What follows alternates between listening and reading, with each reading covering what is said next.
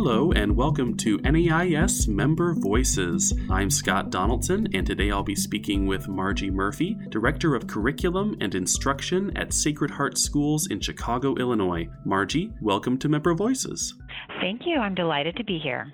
Thanks. Well, happy to have you. Uh, so, you are actually the first director of curriculum and instruction that I've spoken with on the podcast, which is really exciting. Can you tell us a little bit more uh, about your journey to this role? Did you always see yourself in this role? Was this always the plan? Um, definitely not always the plan. I started out as a high school teacher, Spanish. And when I was in graduate school, I was working on my master's degree, and one of my very last courses was on curricular leadership. And uh, the text that we used in the course was called Creating a Curriculum That Works by Lorraine Ozar. And that really lit the spark for me. I did my master's thesis on uh, Grant Wiggins and Jay McTighe, and that was sort of what pushed me into becoming a curriculum person. I continued to teach in the classroom, and gradually, as my positions evolved, I took on more and more curricular responsibilities, both with in terms of my department and also with helping my school take on some curriculum mapping and curriculum organizational initiatives. When I came here to Chicago, I was thinking about leaving the classroom, um, not teaching full time, and it just happened that this position here at Sacred Heart for a curriculum coordinator opened up, and I started the work, and it has evolved slightly since I started in terms of now I'm the director of curriculum and instruction, but it is certainly what I love to do. And while I do miss the classroom a little bit, I also love working with with curriculum and with teachers. And what are some of the most important lessons that you've learned along the way? That's a great question. I think one of the most important lessons I've learned is understanding that even though we are all educators and we are all here because we love students and we love the work that we do, we're not necessarily all, quote, curriculum people. And even though talking about backward design and overarching questions and linking assessment to student outcomes really gets me excited to be able to understand that not everybody necessarily feels that way and to help them understand that it's such a critical part of our students' learning. I think being able to translate the certain aspects of curriculum and instruction into what matters for a teacher in their classroom day to day is is a really important component of that. And having empathy and understanding of where everybody in my school is coming from and what will help them most as they go through their day and their year with their students. And are you uh, kind of a one woman team or do you have anybody working with you in this area Oh, this is really exciting. I started out as a one woman team. I work in a larger school. We have about 700 students, and we're divided into three divisions from pre K through eighth grade. And our division heads, who are sort of the de facto principals of each division, used to take care of all the curriculum as well as everything else that falls under a division head's umbrella. So they had a lot of work on their plates when my position was created, the intent was to have a person who could really look at the articulation from pre K to eighth grade, both vertically and horizontally. And the job started out being solely curriculum, which again is great. I absolutely love it. But it began to expand and to include our instructional coaching program, so my department includes our two instructional coaches now. It also includes our enrichment coordinator, um, our tech integration coaches, and our library. So all of these things, including my role, fall under the umbrella of our Department of Teaching and Learning. And I did want to talk about your uh, instructional coaching program. Can you tell us a little bit more about that? Sure. It's really exciting several years ago, our school was looking at um, professional development, which is one of the key ways that our faculty learn and grow and improve upon their craft. And as we all know, there's so many wonderful professional development opportunities out there and it's easy to go to something and come home and be so excited and so jazzed about what you've learned but then unfortunately the day to day of teaching and working in a school can get in the way. And it's really hard to find the time and the energy to implement those new practices or those new ideas that you've learned. So our school looked at the research and we found that by incorporating instructional coaching as part of the professional development that we offer on site is really a wonderful way to embed professional development on an ongoing basis and to be able to differentiate professional development and professional learning for our teachers depending on their needs and what they're most interested in. So, we, as I mentioned, have two full time instructional coaches, and they work with our teachers on anything under the sun. Um, it could come under curriculum, it could be about instructional practices. It could be about using assessment to inform instruction. It could be about classroom management. It could even just be, hey, I read this article about X, and I think it would be really cool to incorporate this into my classroom. Could you help me do that? So, our instructional coaches work very closely with teachers on what they are interested in, what they want to improve upon, and how they can constantly be improving upon their craft as educators. And I really, one thing I'd like to emphasize is our coaching program is, is very much about teachers helping teachers uncover what it is that they would like to improve upon in themselves. And looking at what they feel their needs are, their most pressing needs as an educator. And it's not so much about us going in and observing and saying, oh, you know what, you really need to work on your bell ringers or something like that. It's really meant to be a collaborative relationship between the coach and the teacher and a way that they can develop together. And our coaches often say that they feel that they learn just as much from the teachers as the teachers might learn from them. Hmm. Um, one easy access point, I think, for coaching is around curriculum.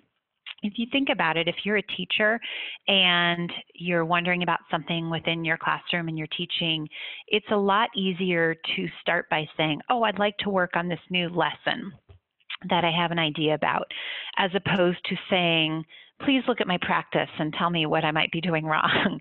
it's a very safe space to meet around curriculum. And I would say that probably the majority of the work that we do is in that regard. But that said, there's also sometimes when you're having those conversations about curriculum, other things can come to the surface, things that teachers uh, question or are wondering about or would like help with. So I think it's part of establishing that really close, collaborative, supportive relationship between the teacher and the coach that really provides a safe space where things can be explored that teachers might want to to get better at. Again, I think there's there's things that come up on an annual basis too. You might have some classroom management questions that come up around the beginning of the year or especially at the end of the year when you're looking at your middle schoolers. But I would say that it's really kind of a, a mix of what our teachers are most interested in and and how we can help them. But our goal is really to to meet them where they are and to help the teachers get what they need as they're educating our students and helping our students get what they need. That sounds great. Uh, what's a typical day look like for you? Do you have uh, things that you typically bookend the day with? A first thing that you do when you arrive on campus and a last thing that you do when you leave? Goodness. Ideally, yes. Uh, actually, the first thing I do when I arrive on campus is, is very mundane, but it really helps me stay organized as I look at what are my top three things that I need to do today to accomplish, and then what are my bonus items that if I do get to them, it is fantastic. So I will say that every day is different, although I do start each day by by touching base with my schedule and, and figuring out what it is that is my top priority. So I think it really depends a lot on what we have going on. I think just as in the classroom, the academic year is very cyclical, so it is in the director of teaching and learning, uh, director of curriculum and instruction world. So, for example, right now we're in the midst of one of our assessments that we offer three times a year. So, not only am I coordinating some of the aspects of the assessment, but I'm also thinking about how are we going to unpack these results with our teachers in the next couple weeks. Again, I think it depends. At the beginning of the year, I'm doing a lot of work with setting up teachers and classes, and especially with new faculty, and trying to get them on board with some of our various programs that we use towards the end of the year, we're wrapping up our curriculum and touching base and seeing, okay, what would we like to do differently? What are we looking forward to for the next year? The other thing I do on a monthly basis, pretty much, is we have K through 8 vertical subject area groups that meet every month. A group with representatives from each grade for math, ELA, et cetera. So we decided to have them look periodically at what are some things that we see as a K through 8 vertical group that need attention. Is it working on vertical articulation? Is it embedding inquiry based teaching strategies into our curriculum and social studies, for example? So that's also something that I tend to on a you know, probably on a monthly or biweekly basis. And what's your biggest challenge right now in your role? I think that being an independent school is a wonderful thing because we are independent and it's mm-hmm. a blessing and a curse. And I think many of us uh, work in independent schools because we like that freedom of being able to do our own thing and to respond in a very agile way to the needs of our students. So I think one of the challenges is when you do have a role like this and when you have a big school and you're looking at four different classrooms per grade is saying, okay, what are our through lines in an academic sense? What do we want to stay focused on? You know, we don't have to report certain standards or we don't have to take certain state tests, but we still need to be able to be clear about what it is that we're teaching, what we want our students to learn, and our final destination, I guess. The, the way that we get to that destination can vary, but we want to make sure that we're all getting to that same point. And where do you turn to for inspiration when you encounter challenges in your work? I enjoy working with my department members very much, and we will meet periodically to to share problems of practice or to look at different ideas uh, things like that that might be things that may have appeared that we want to look more closely at.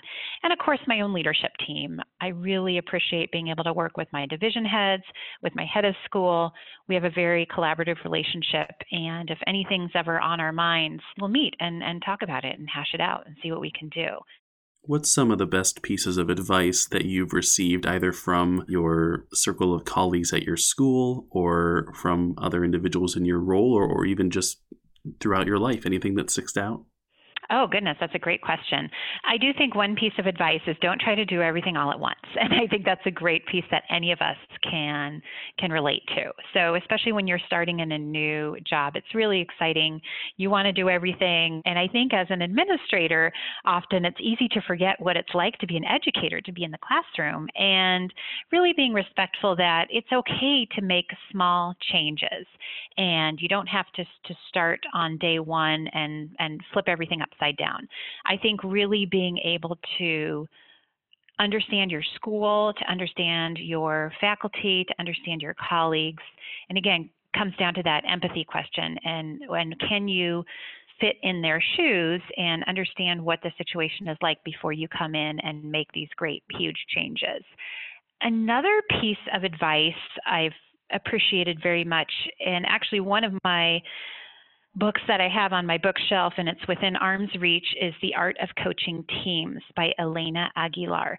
She is a wonderful um, writer, educator out of California who really has helped shape the mission and vision of our coaching program through her book, The Art of Coaching. And her second book, The Art of Coaching Teams, is what I would call a must read for anybody in leadership.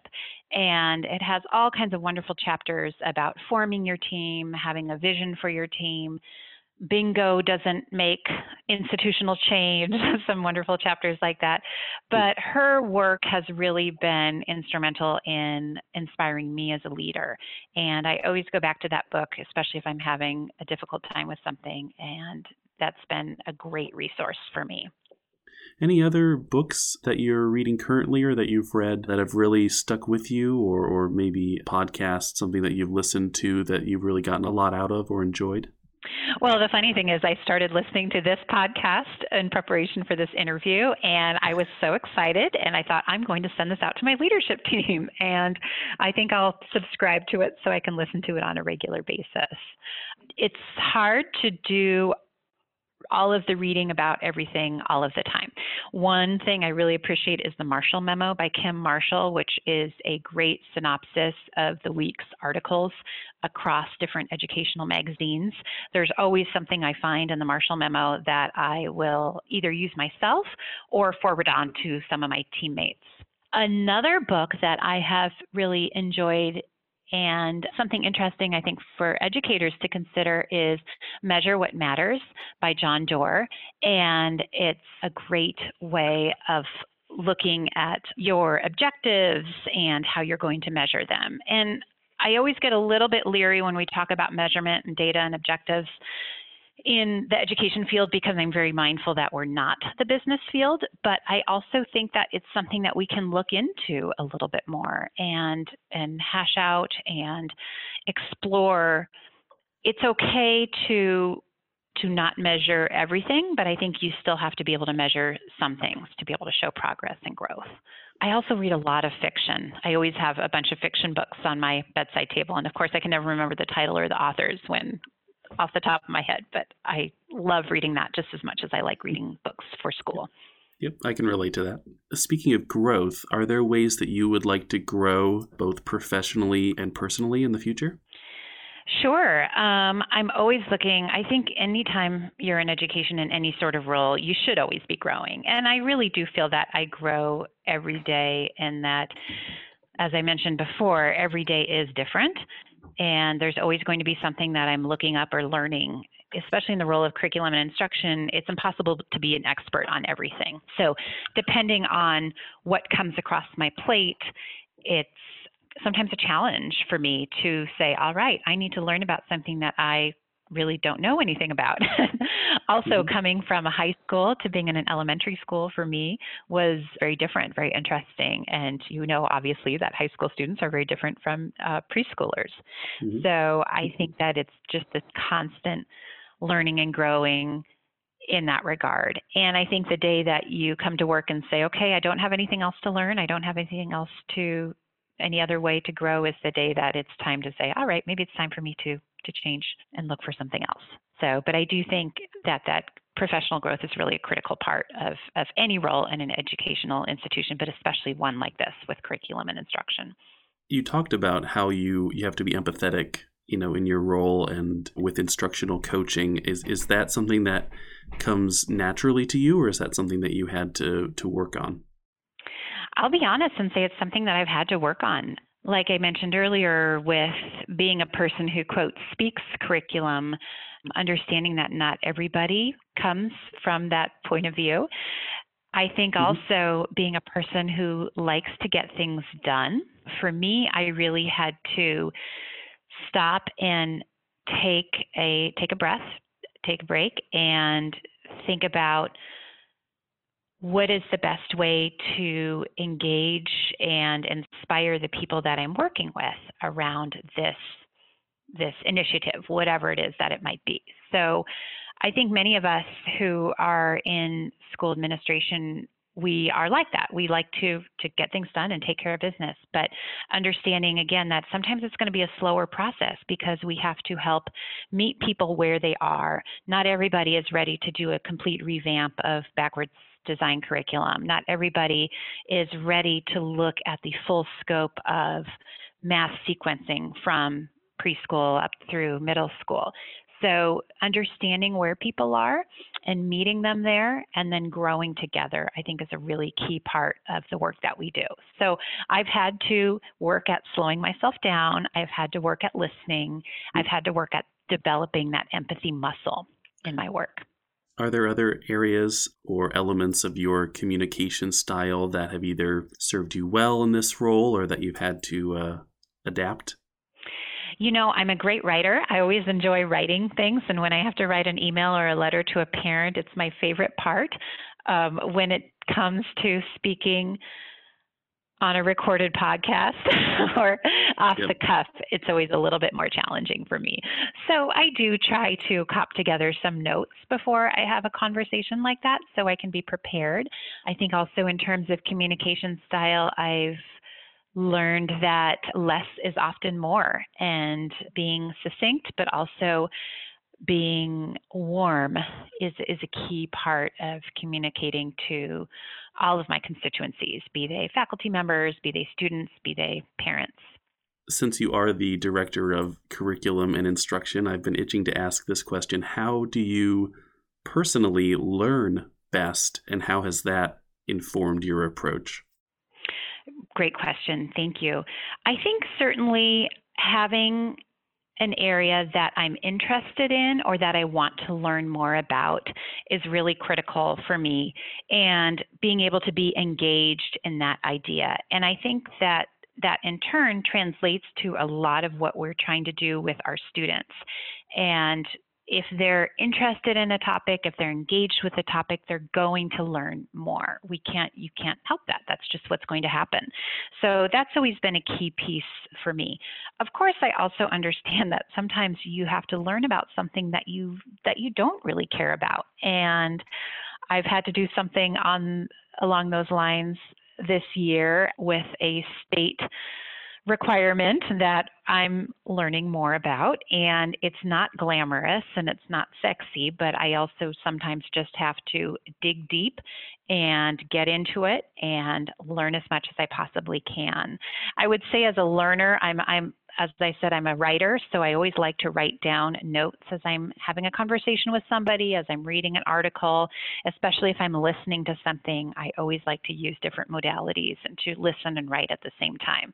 And again, I think that translates to how can we best meet the needs of our students and being able to provide them with you know not just lectures not just notes not just reading but be able to to look at all those different modalities across the curriculum What's been the biggest surprise, would you say, in either the, the development of this program or just in the work that you've done at your school?